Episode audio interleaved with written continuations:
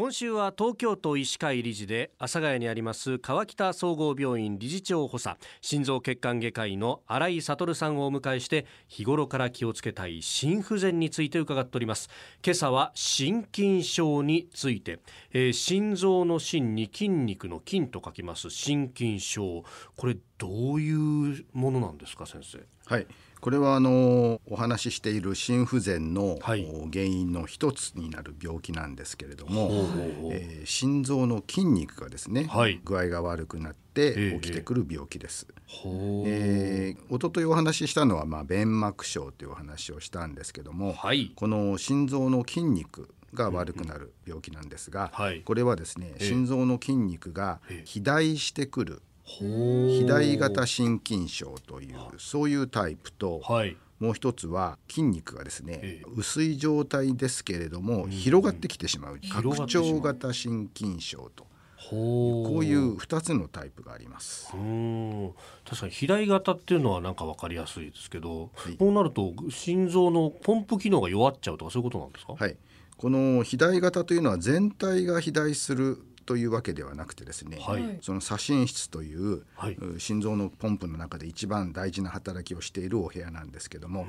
そこの部分のですねちょうど出口の部分が分厚くなってですね、はい、そして血液が出にくくなるという。こういうタイプですね。まあ症状とすると大動脈弁狭窄症と同じような症状が出るというふうになりますね。なるほど。で一方でこの拡張型という方ですが、はい、どうなんですか？肥大型と拡張型だと患者さんの数ってどっちが多いんですか？そうですね。これは拡張型の方が日本人では多いですね、はい。まあ、多いと言ってもですね、はい、えー、心筋梗塞であるとか弁膜症に比べるとそんなには多くなくて、まあ、全国で1万8,000人ぐらいではないかと言われております。これは原因っていうのはあるんでしょうか？はい。これはですね特定はされてないんですけれども、はい、遺伝子の突然変異であるとか、遺伝性のものですね。そういうことが言われております。これどうなんですか？治療法というと？この拡張型心筋症っていうのは、はい、心臓の筋肉が薄くなって、ええ、内腔が広がって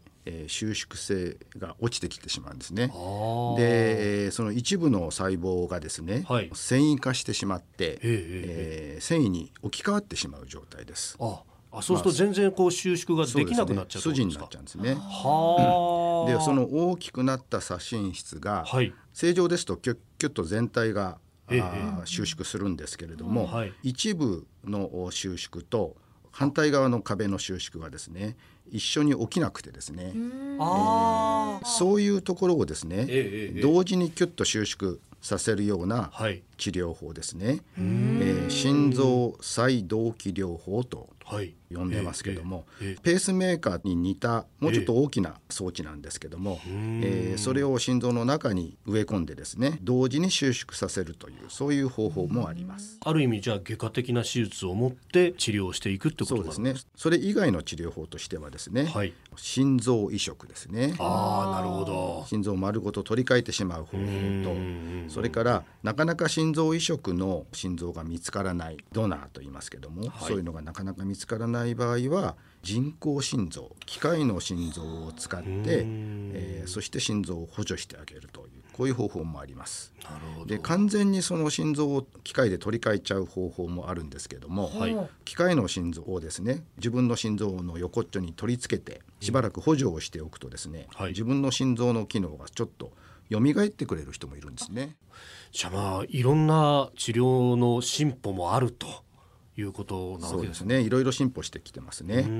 はい。まあ何にせよ今週1週間伺ってきましたけれども、ぜいぜい言ったりとかする自覚症状がちょっとでも今いつもと違うなってものがあったら、まずはお医者さんにかかると。そうですね。はい。特にご高齢の方は、はい、なかなか気がつきにくい方も多いので、えー、えー、まあご家族とかですね、なんかぜいぜいしてると